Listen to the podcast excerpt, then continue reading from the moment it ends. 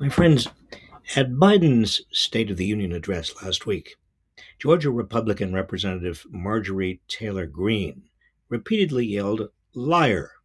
Tennessee Republican Representative Andy Ogles shouted, It's your fault. And another Republican yelled, Bullshit. Fourteen years ago, Republican Representative Joe Wilson was formally rebuked by the whole House after shouting, You lie, at Obama. Now, anything goes. Meanwhile, Representative George Santos remains in Congress despite mounting revelations of outright lies, fabrications, and shady deals that years ago would have sent a member of Congress packing. We've also just learned about Jared Kushner's quid pro quo with Saudi Crown Prince Mohammed bin Salman, MBS. As Middle East advisor to his father in law, Kushner gave MBS everything he wanted Trump's first trip abroad, permission to blockade Qatar, a pass on imprisoning leading Saudi citizens until they paid him billions, and another pass on killing and dismembering journalist Jamal Khashoggi. As Trump later put it, I saved his, MBS's, ass. Then, after leaving the White House, MBS reciprocated by putting $2 billion from the sovereign wealth fund he chaired into Kushner's private equity company. Where, where, where, mm, mm, mm, where is the shame? Elon Musk's concern about the dwindling number of people seeing his tweets prompted the zillionaire to convene a group of engineers last Tuesday to discover why his engagement numbers were tanking. When one of the company's two remaining principal engineers explained it was likely due to waning public interest in Musk's antics, Musk fired the engineer. We used to call such behavior shameless. Now, it's just what the rich and powerful do. Shame once reinforced social norms.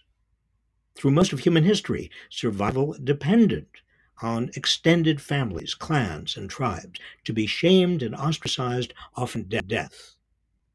Charles Darwin, in his book The Expression of the Emotions in Man and Animals, suggested that shame may have evolved as a way to maintain social trust necessary for the survival of a group and therefore its members. In a 2012 paper, psychologists Matthew Feinberg and Dacher Keltner and sociologist Rob Willer found evidence that shame and embarrassment function as a kind of nonverbal apology for having done something that violates group norms. A display of embarrassment shows others that the embarrassed person is still aware of the group's expectations and is still committed to the group's well being. Four centuries ago, public shaming included scarlet, scarlet A's. Ignominy is universally acknowledged to be a worse punishment than death, wrote Benjamin Rush, a signer of the Declaration of Independence, who also sought to put an end to public stocks and whipping posts.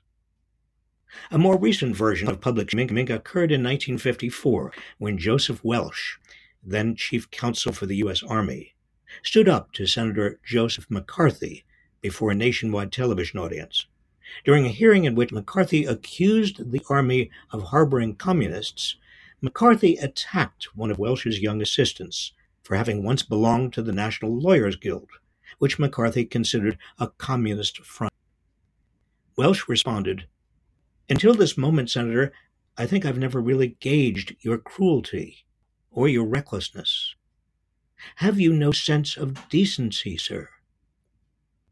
Millions of Americans watching the proceedings from their living rooms saw McCarthy as the dangerous bully he was. Have you no sense of decency, sir? By shaming him, Welch shamed America for having tolerated McCarthy and the communist witch hunt he was leading, the beginning of the end of McCarthy's reign of terror. But today, shamelessness has gained a certain elan. Audacity, insolence, and impudence are welcomed. Irreverence is celebrated. We hoot when someone gives society the bird. Many Americans love Donald Trump's. Meanwhile, instead of being directed at behavior that undermines the common good, shame is now often deployed against people who don't fit in.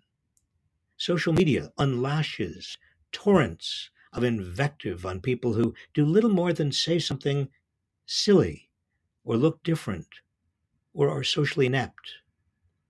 Shaming like this can cause a sensitive teenager to take his or her life.